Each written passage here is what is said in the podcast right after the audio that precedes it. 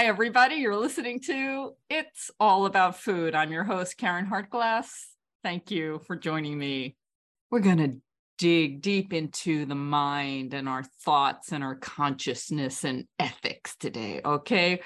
My guest is Dr. Jonathan Leighton. He is an ethics strategist and social change advocate. He is the author of The Battle of Compassion Ethics in an Apathetic Universe in which he takes a methodical approach to answering the question what matters?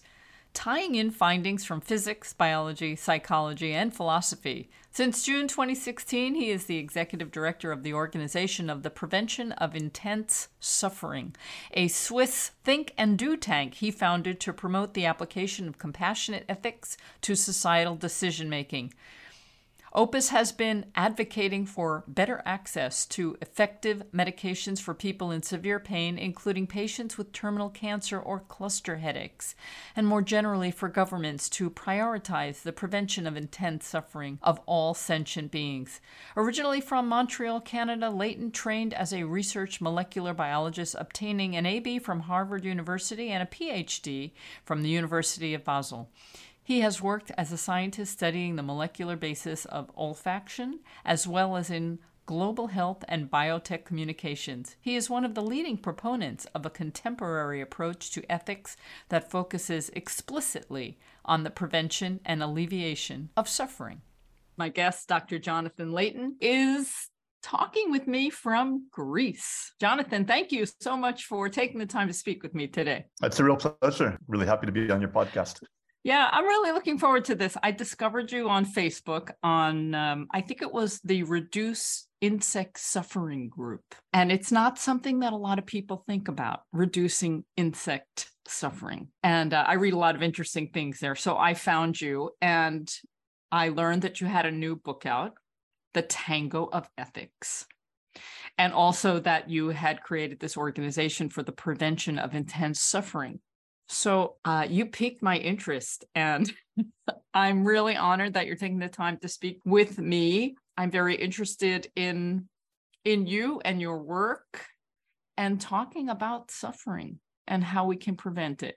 Let's start with you and who you are and how you got on to being interested in reducing suffering, especially intense suffering. And then we'll get to your book. Okay, well, I guess in a in a sense, it goes back to some of the things I was exposed to as a child. Uh, not personally, but in elementary school, we were shown scenes, uh, you know, video footage and photos of what happened in the Holocaust. So, yeah.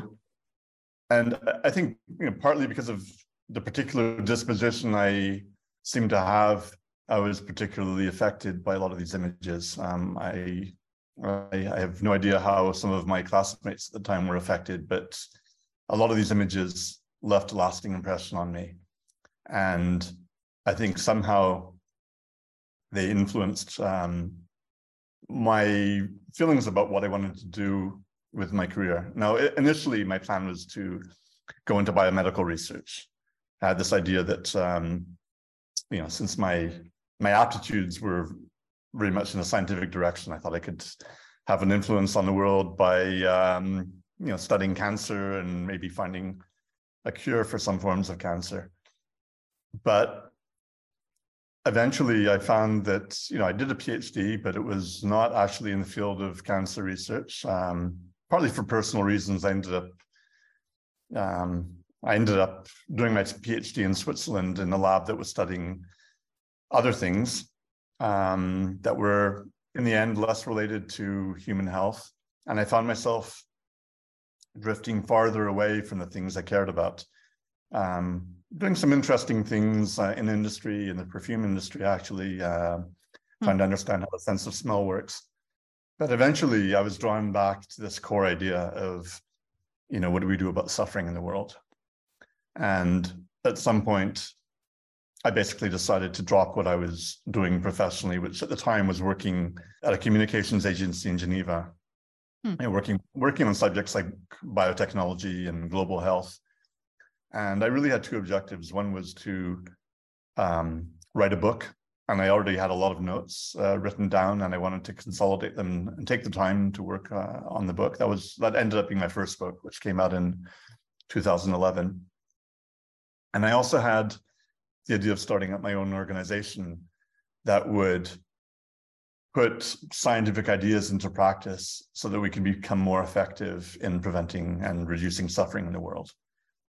So, you know, that really, in, in a nutshell, is um, was my trajectory, um, at least until the point where I where I decided to basically go off on my own and do my own thing and really focus on what I was passionate about. What I'm curious about is why your story is somewhat unique.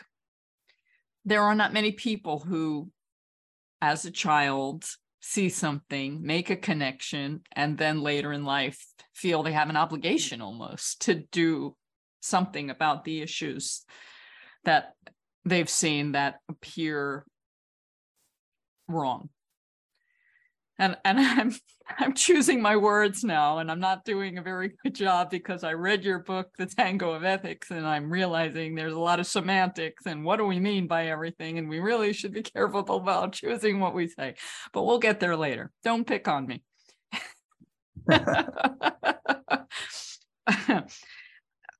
I you know i i didn't have a similar story but i remember when i was young um, I'm curious to read your book, The Battle for Compassion, now because um, you talk about what matters. And I remember as a child thinking, uh, what matters and does anything matter? And deciding that really nothing mattered.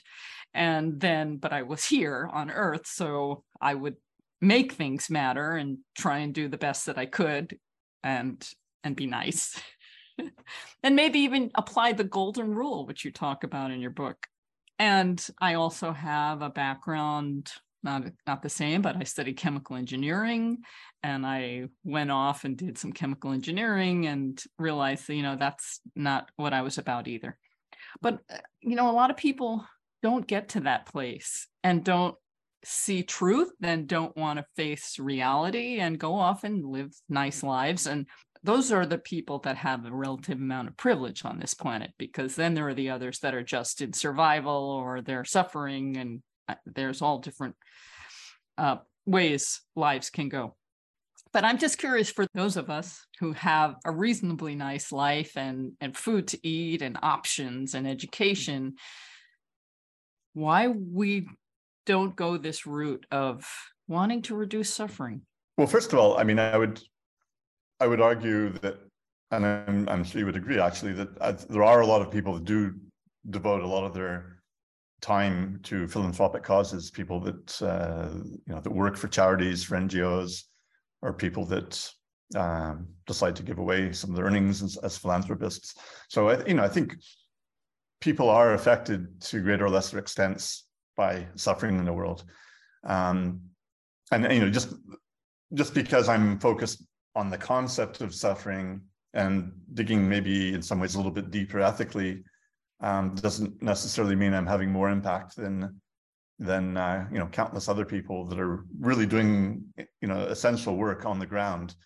Um, you know whether it's helping humans or or animals or creating organizations. Um, but in terms of you know what really drew me to this subject and to try to explore it in a deeper way, um, I mean, part of it is, I guess, just my personality, just uh, this curiosity, but understanding how things work, which I guess I've had since I was a since I was a kid.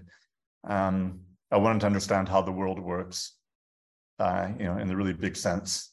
And once I sort of felt I had a under, an understanding in terms of basic mechanisms, you know, which I talk about in the battle for compassion, um, you know, looking at things through the lens of evolutionary psychology and and evolution more generally, and the fact that you know we're just we just evolved on this planet as a result of random processes, and uh, suffering got thrown in to the mix because it was evolutionarily useful, and um, you know, and humans compete with one another for status and cooperate, and you know, a, a couple of sort of very basic principles can explain a lot about how the world works.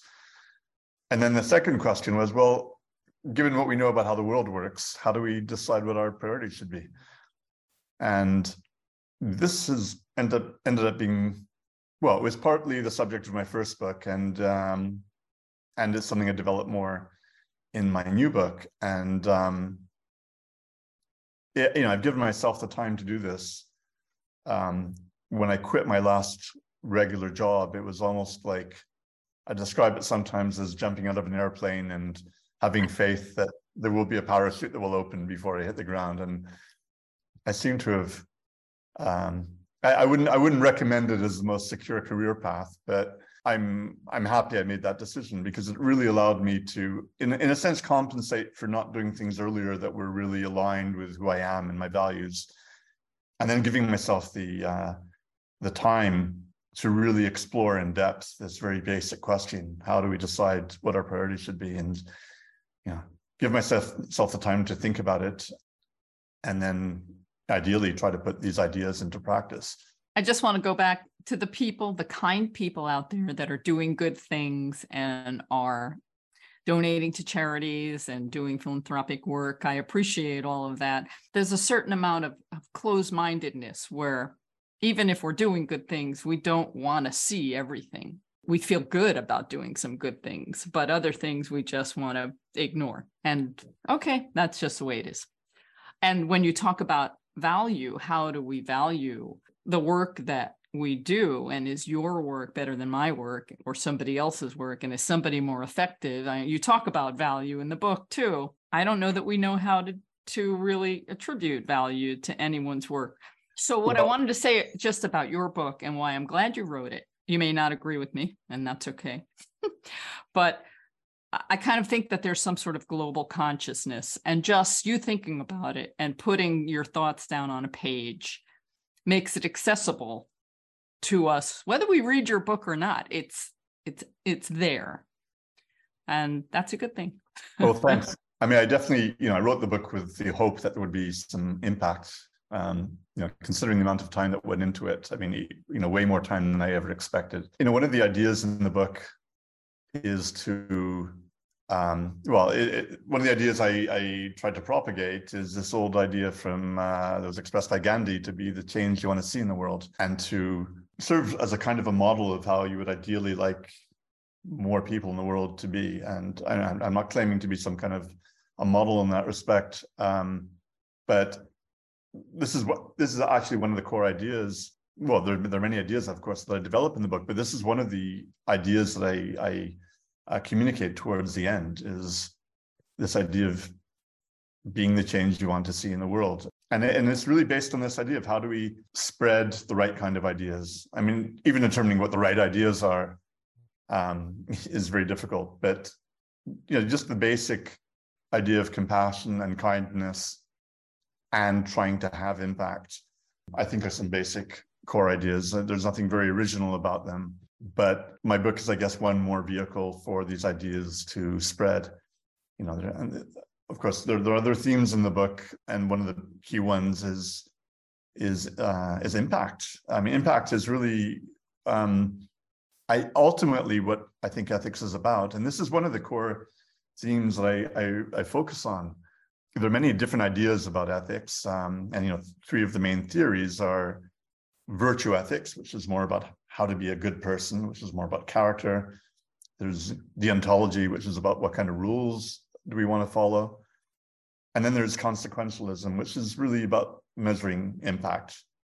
And you know, I mean, okay, now we're starting to get into the nitty gritty of what I write about.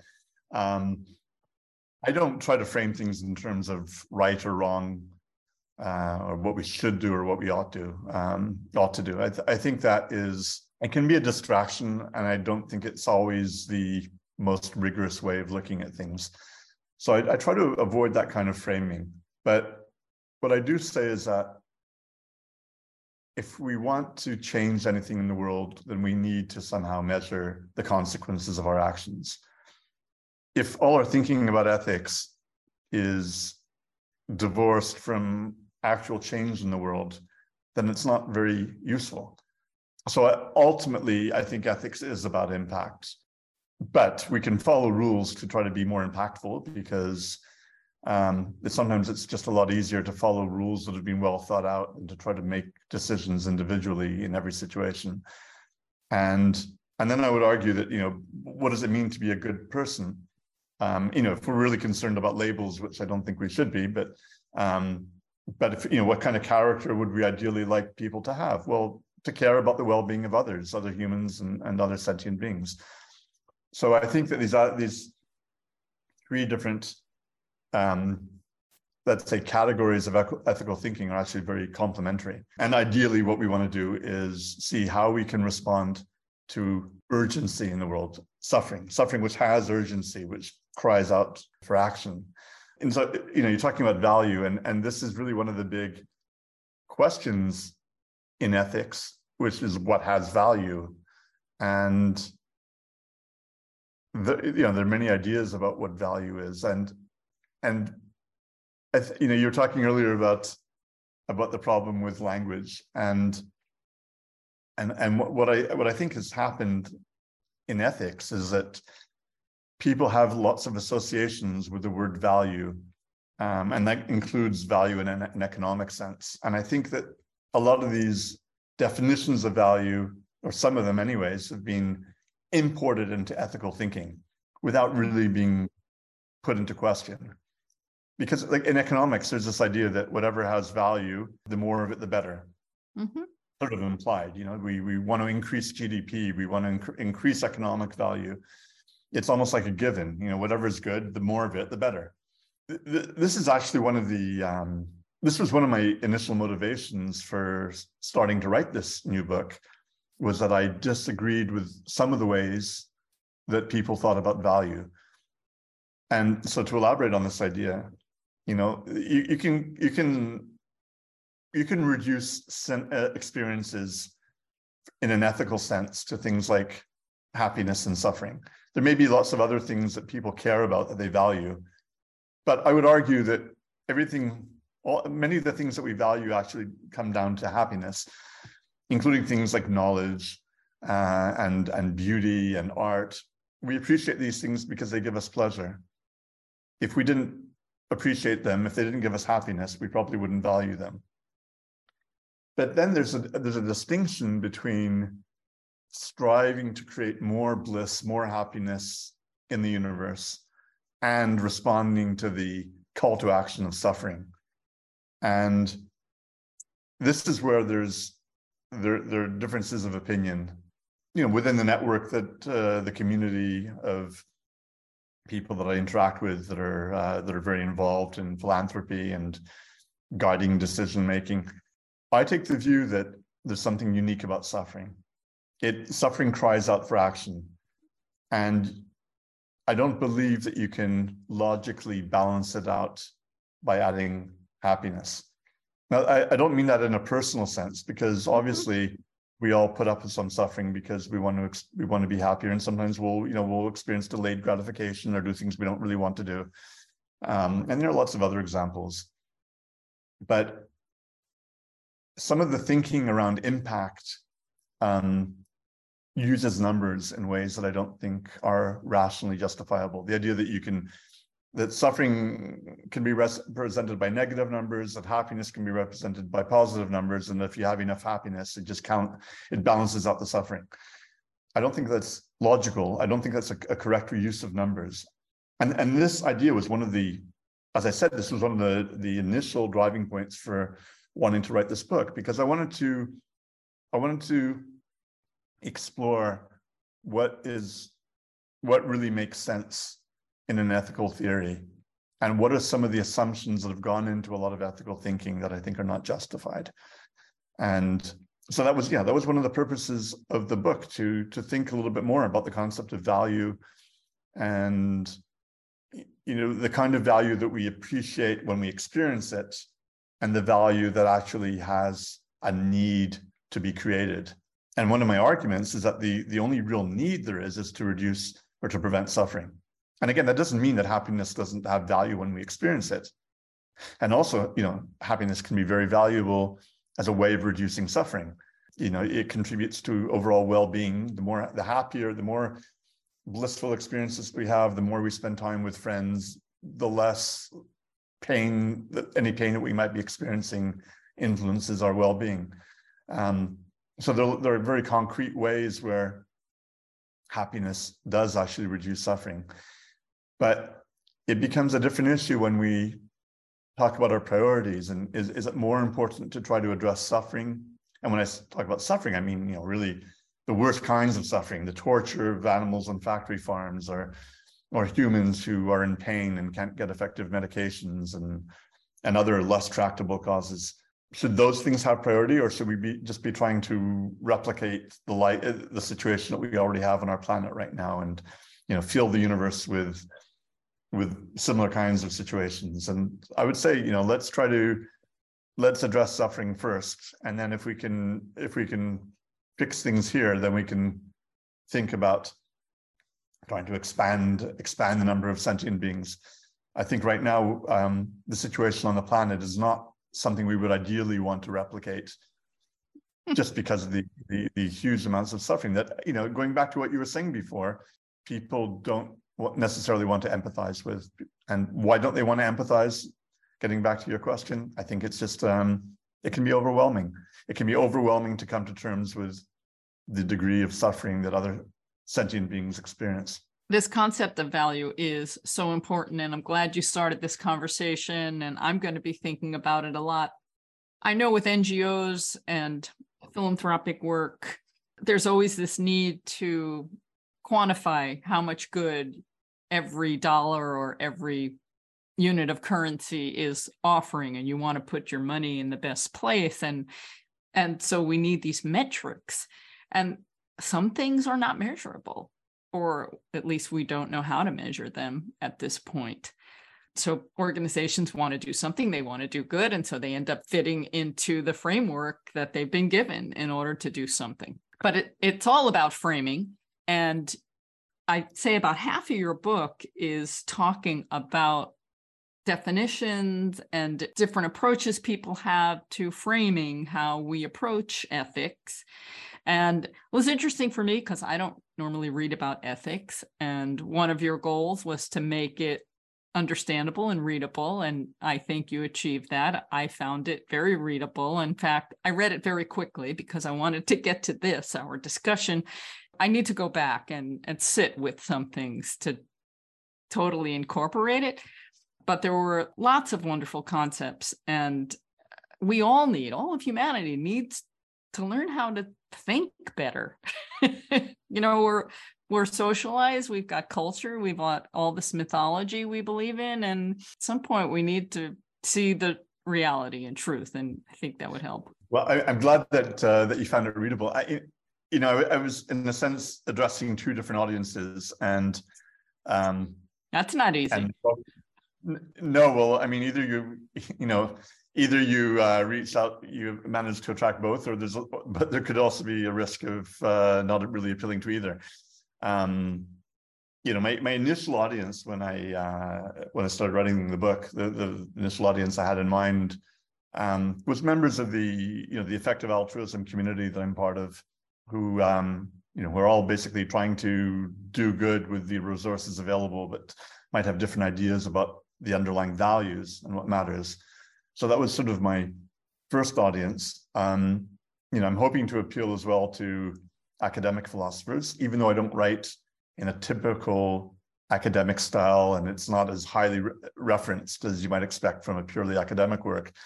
But then, you know, I'm hoping to appeal to people who don't necessarily have a background in philosophy who are just interested in thinking about what matters. So yeah, I, I I've been hoping that uh, that the book would be perceived as readable and uh, it would appeal to you know an, an educated readership about of people who who care and want to think more about these basic questions. And uh, but getting back to your question about um, about framing and uh, you know the framing of impact and how we how NGOs might find themselves having to, you know, sort of adjust the way they re- they represent their metrics. Um, I mean, ultimately, we do need to have some way of measuring what matters. If we measure the wrong kinds of things, we can end up actually being doing things that are counterproductive.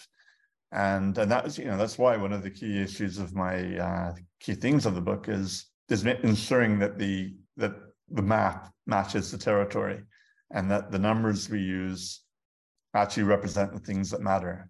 So, you know, I think we we can represent suffering with numbers, but we shouldn't imagine that lots of people suffering from minor headaches is the same thing as uh, one person suffering the agony of torture. Yeah, and this applies to NGOs as well that maybe maybe not be measuring suffering directly, will be measuring some other something else that might eventually correlate with suffering. But uh, you know, I, I would say that in the end, the the key thing that we need to be striving for is to reduce suffering on the planet. That doesn't mean that every intervention will be will be proven to be impactful. I think some of the most most ambitious interventions or projects um, might have relatively little evidence base, but we need to sometimes take risks, uh, you know, to affect systemic change, um, to do things that are that are creative and that other people are not doing, and then have a chance chance of inspiring people, even if we can't point to huge successes in the past. And that just adds to the challenge.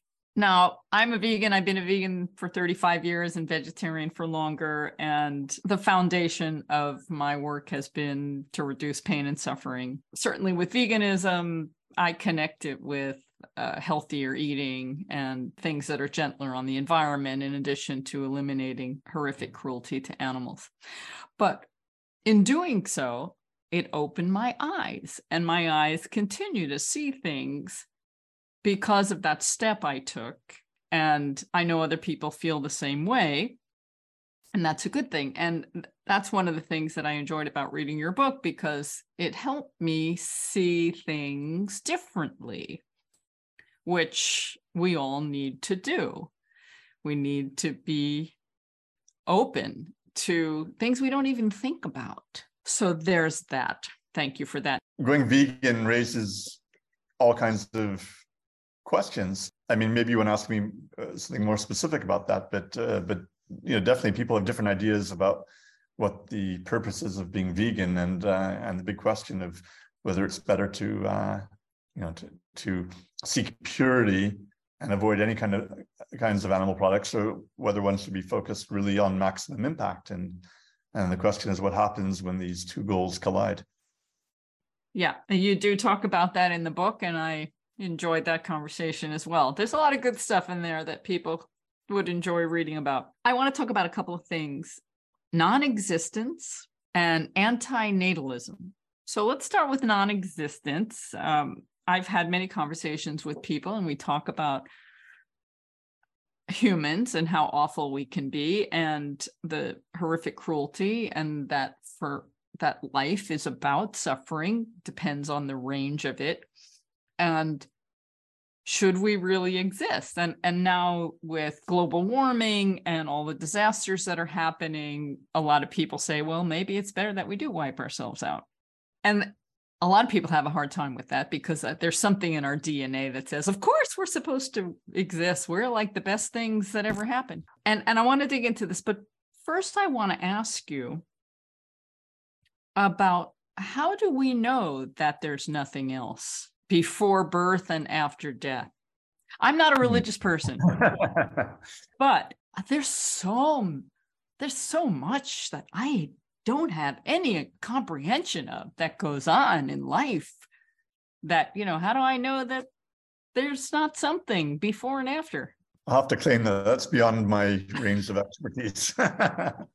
of course. No, I mean, I, I, guess in some ways we we don't know. Um, I would just say that it, maybe it's best to base our decisions on things that we do know, and um, and also exercise a certain amount of humility uh, about the possibility of there being things out there that we don't know. Yeah, I mean there there are ideas out there, uh, including from some pretty intelligent people, that our whole world is actually a simulation on some I think uh, about it all the time. I mean, I don't personally believe that. I, I, I don't think that the arguments for that are as airtight as some of the proponents suggest. Um, and I, I, think it's actually just a simpler explanation that you know what, what we see is what we get. I mean, but um, but I mean, just the the idea that that hypothesis is taken seriously by um, by some people who you know have some pretty, let's say, are are not stupid.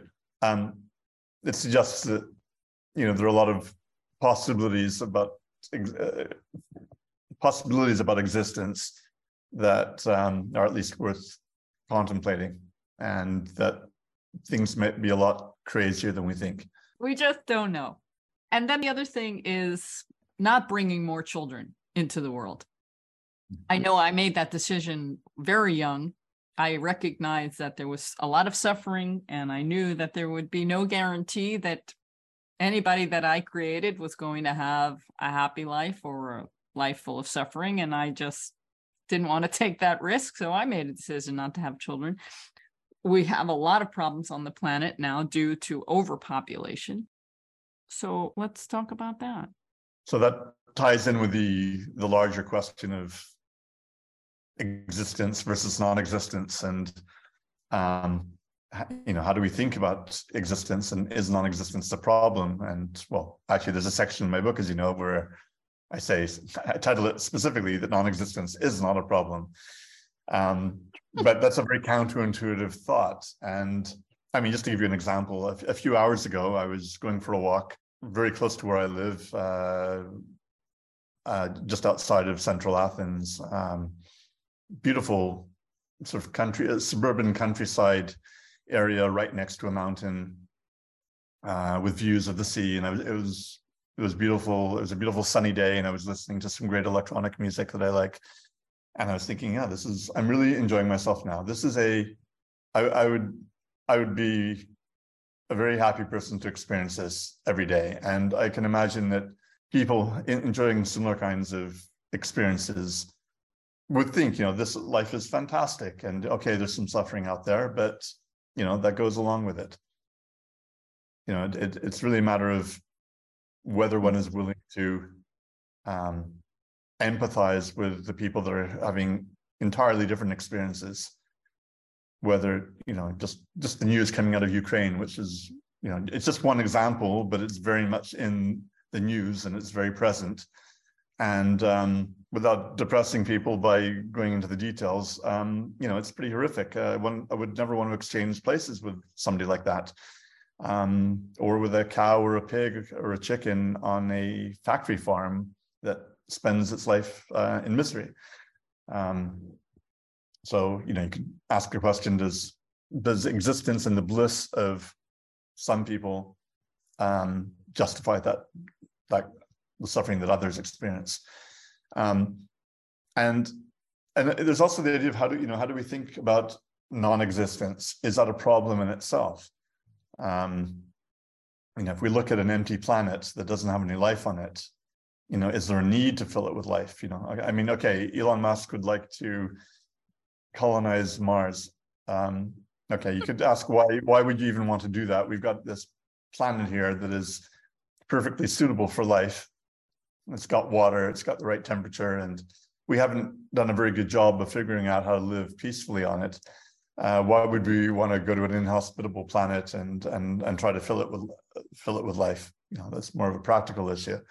But uh, you know, at a more philosophical level, um, there isn't there isn't an inherent need to fill the void of non-existence with sentient life, and you know, that, that doesn't mean that sentience is a problem. And of course, you know, once we exist, it's a whole different situation because we, you know, we we want we want to we want to thrive, and you know, reversing the situation would mean potential destruction, and that's not a very appealing solution, and it would be it would be highly counterintuitive, and we wouldn't get very far even if even if somebody wanted to. Uh, you know, that, that's not a viable solution. The question is, how can we how can we deal with things adequately given the situation that we've essentially inherited?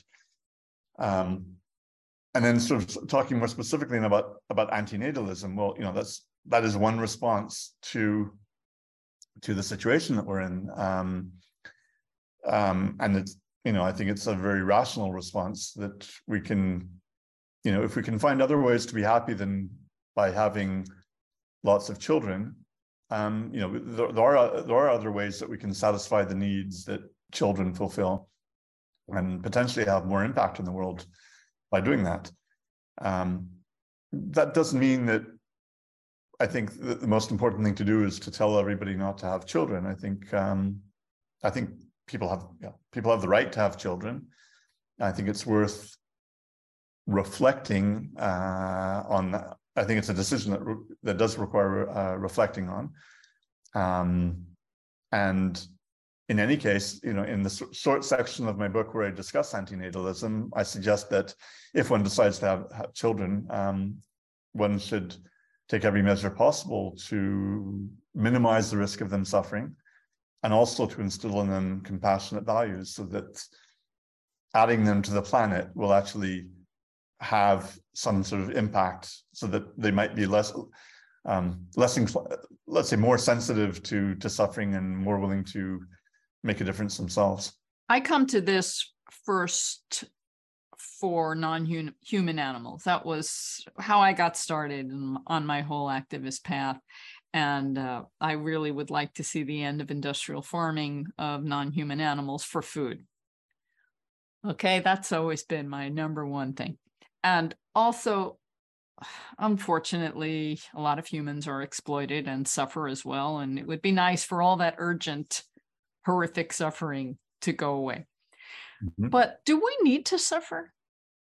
Is that like part of the human condition? And I, and it's a two-sided question because there's so many stories about how utopia is boring. That's a very good question. I mean, you know, I, I think a lot of a lot of suffering is rationalized after the fact. So people go through awful experiences that they probably wouldn't want to repeat. Mm-hmm. Certainly, if you ask them during, at that moment, they would say, "No, you know, this is nobody should ever have to experience that." But once you've gone through it and you're a survivor and you you feel the the relief of the suffering being behind you, um, then it's a lot easier to to thrive. You know, it, depends on what you've actually experienced. But we, you know, we, we create meaning for ourselves through the experiences that we have, and we we see meaning also in suffering that we've experienced. And you know, I think I think that's a very valid, let's say, coping mechanism or way of way of making sense of our experience. But at the same time, I think it would be it would be irrational to use that as a justification for perpetuating suffering. Um, the idea that life would be boring if we didn't have suffering, well, you know, I mean, it's clear that making through a challenging situation and coming out stronger, um, we you know we, we might feel very feel good about ourselves afterwards, but that doesn't mean that the suffering is necessary. I mean, I think we can have perfectly meaningful lives without experiencing a lot of suffering, and I, I think it's a bit of a it's it's a bit of a myth that we tell ourselves that the suffering is necessary. Um, you know, if you think about all the beautiful experiences that we can have, they don't necessarily involve suffering you know, spending time with people that we care for, connecting with other people and going for walks in nature. And, you know, I can, I can, I can rattle off a whole list of, you know, I, I'm not going to argue with you, but sometimes, sometimes we need contrast in order to appreciate the good. And yeah. that, and maybe good is not the right word. um, th- there's something to be said absolutely for contrast. And, you know, I'm not I'm not saying that I would necessarily want to absolutely eradicate all suffering. I, I really do put a focus on extreme suffering. I mean, you know, the organization I founded is the Organization for the Prevention of Intense Suffering. I think there are, you know, there's lower level suffering that we put up with, and it's just not that bad. We're, you know, we're still happy to be alive, and even when we experience it, you know, suffering. Even though you know, this is another another question of semantics you know, all suffering has something in common, which is the fact that at the moment you would actually prefer not to be experiencing it.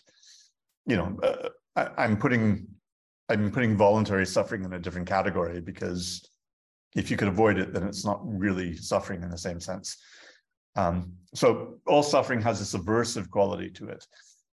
But at the same time, there's a very big difference between stubbing your toe and, and being tortured. And so I, again, you know, I really try to focus on the things that are just, you know, really near the extreme end of the scale where we don't need a contrast with that in order to derive meaning. You came up with a type of framing that you call XNU plus. Now you spent many pages on getting to this, and I can't expect you to give us a complete explanation, but maybe you could give us an idea of what this is. Sure. You know, I talked earlier about consequentialism, which is basically measuring the value of an action by the impact it has. Um, I mean, typically it would be about whether an action is good or bad, but I, you know, again, I don't use that framing, but it, it means basically that impact matters. And utilitarianism is a form of consequentialism, um, you know, which typically focuses on something like utility, which at least in one variation is a matter of well-being. You know, it doesn't does it increase happiness? Does it decrease suffering? And it's a very popular framework, especially within the community that I'm part of, because it lends itself to mathematical calculations and it's based on these core things that matter to people and animals being happy and not suffering. So that, that's sort of a starting point. I focus on, because I focus on suffering, and I think that suffering has a different kind of quality that needs to be addressed that happiness, that, that, that creating happiness doesn't. I use the term uh, the, the N refers to negative utilitarianism. That, that's a, uh, a term that was coined in the middle of the 20th century. And it's not a very good term because it sounds like it's the opposite of utilitarianism. And really what it just means is that, you know, that, is that we focus on the suffering because suffering has a call to action. The X is something I added more recently. And the X is basically what I was just saying before is that, you know, let's focus on extreme suffering and not get distracted by things like pinpricks and specks of dust in the eye, the kinds of things that people will use as sort of counter arguments against negative utilitarianism, you know, things that really are trivial and don't matter. Because people care about suffering not because of these minor, not because of these minor forms of suffering, but but because of, you know, let's say torture level suffering. And then I added the plus. Well, I, actually, I already put put the plus in in my first book. I had the idea that if negative utilitarianism suggests that it would be better if there were nothing, well, we can put in a clause that says, well, yeah, we can we can still respect the human desire to thrive and to derive meaning from life and to be happy. And so I I, I added that plus as a way of modifying this focus on suffering. And I develop it in my new book the book is the tango of ethics, and this is really the core idea that there's there's this striving for balance between these two very different motivations or ways of being in the world. So, from a more detached perspective, we might say, well, the suffering is what really matters in terms of action. Let's focus on that because there are things that should really just never be allowed to happen. And you know, we, we should be devoting our energy um, to have as much impact on that as possible. But then the plus is saying, well, you know, we're also human beings who who have this need to enjoy blissful experiences and to just feel like human beings and not just uh, agents of damage control on this on this crazy flawed planet that we live on what I've tried to do is reframe ethics where we're not trying to find an external balance in the world between happiness and suffering. In other words, there's no ideal amount of happiness that will balance out the suffering, like I was saying earlier. My, my whole point is really that the, the balance is to be found within us. How do we find a balance between these two contrasting urges that we have? to just live like normal human beings who enjoy all the sublime experiences that are possible, but also respond to the urgency in the world. And and I do think of them as being on different levels.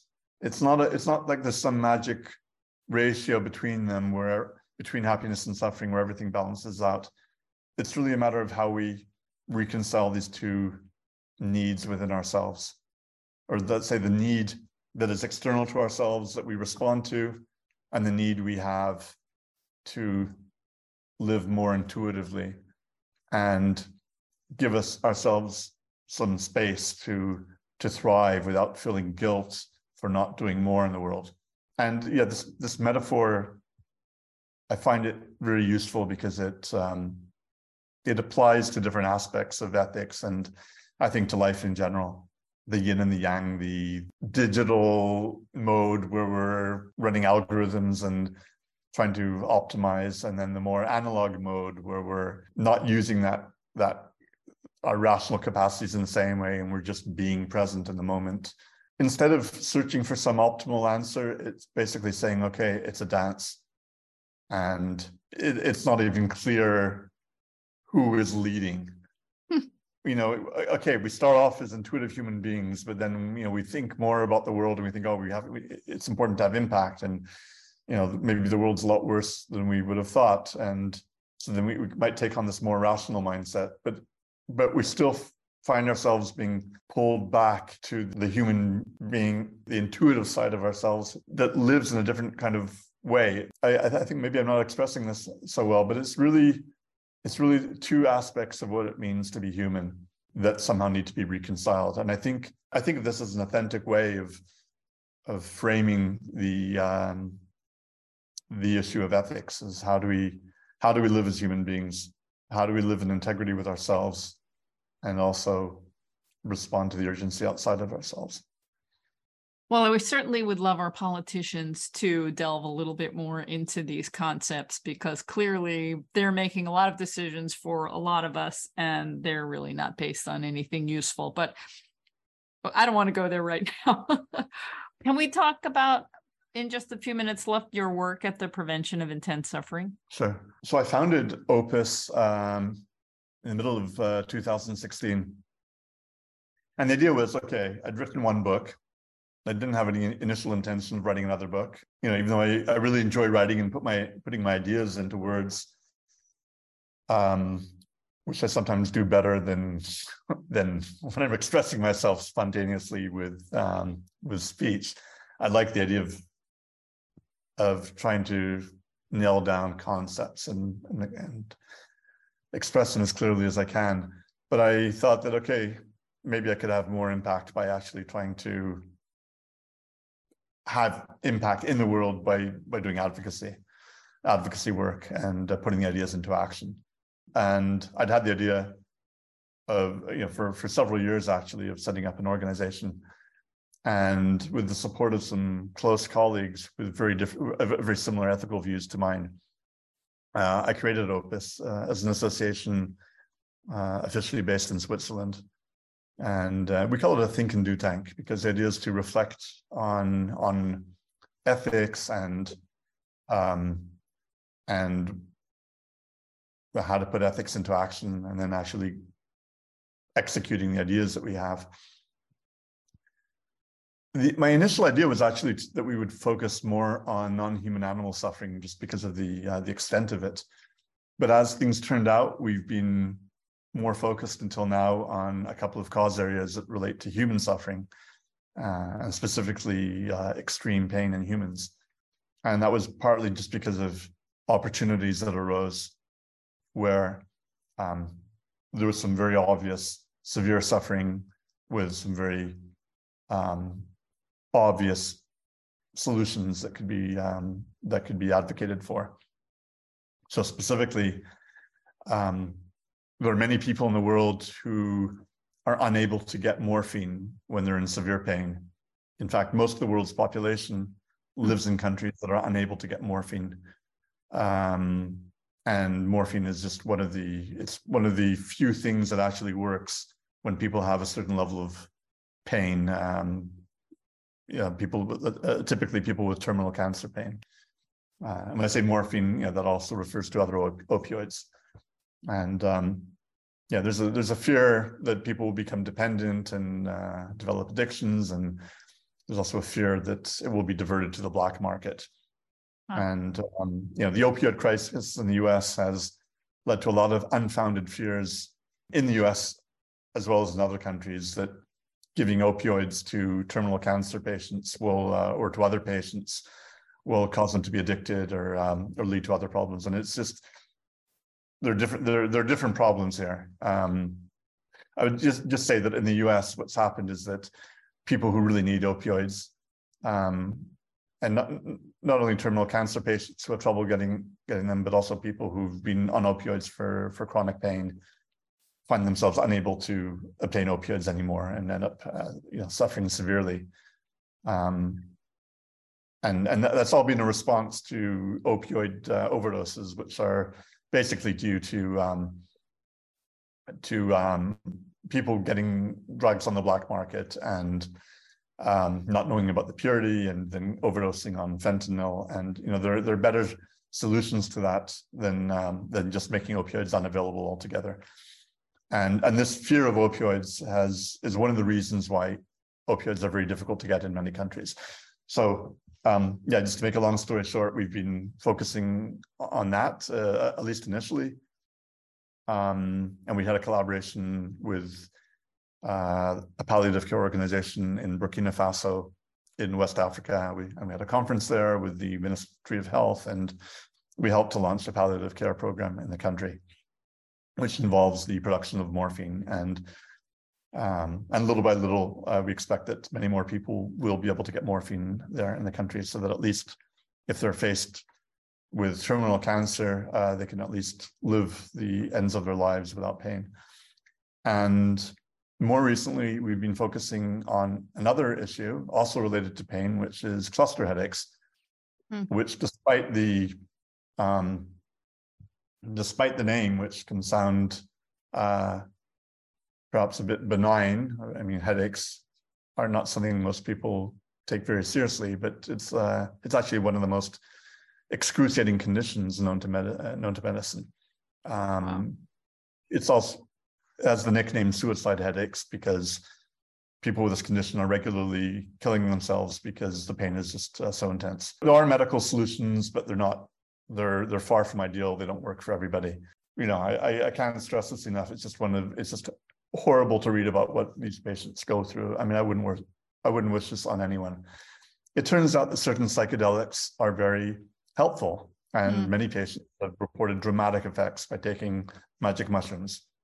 Um, and there are other psychedelics that have also been found to be very effective, like LSD, like uh, DMT, which can cause headaches to uh, to be aborted within seconds. Wow. But of course, of course, there are you know there are legal barriers. Most in most countries, these are strictly illegal. So we've been advocating for better access through the through the medical system, but also that nobody should be prosecuted for um, for obtaining these uh, these substances to relieve their own pain. And so this is ongoing work that we're doing also in collaboration with a few organizations, and uh, including in Canada and in Finland. But our larger uh, our larger goal is to promote the ethics themselves, because at least in theory, if government if, if governments will take suffering more seriously and look at all the implications for um, for an ethical framework that focuses on suffering, then all the various different ways that suffering can be addressed um, might be taken more seriously. And so it's sort of I feel like it's a kind of a higher level approach. Um, but the idea is still that the ethics will will play out in terms of addressing all these very specific causes, which include more, you know, access to morphine, uh, relief of cluster headaches, ending of factory farming, and many other specific causes of suffering, which, you know, it, it, any any government or politician that takes these ethics seriously um, would then look at all the different ways that they can uh, take effective action against suffering.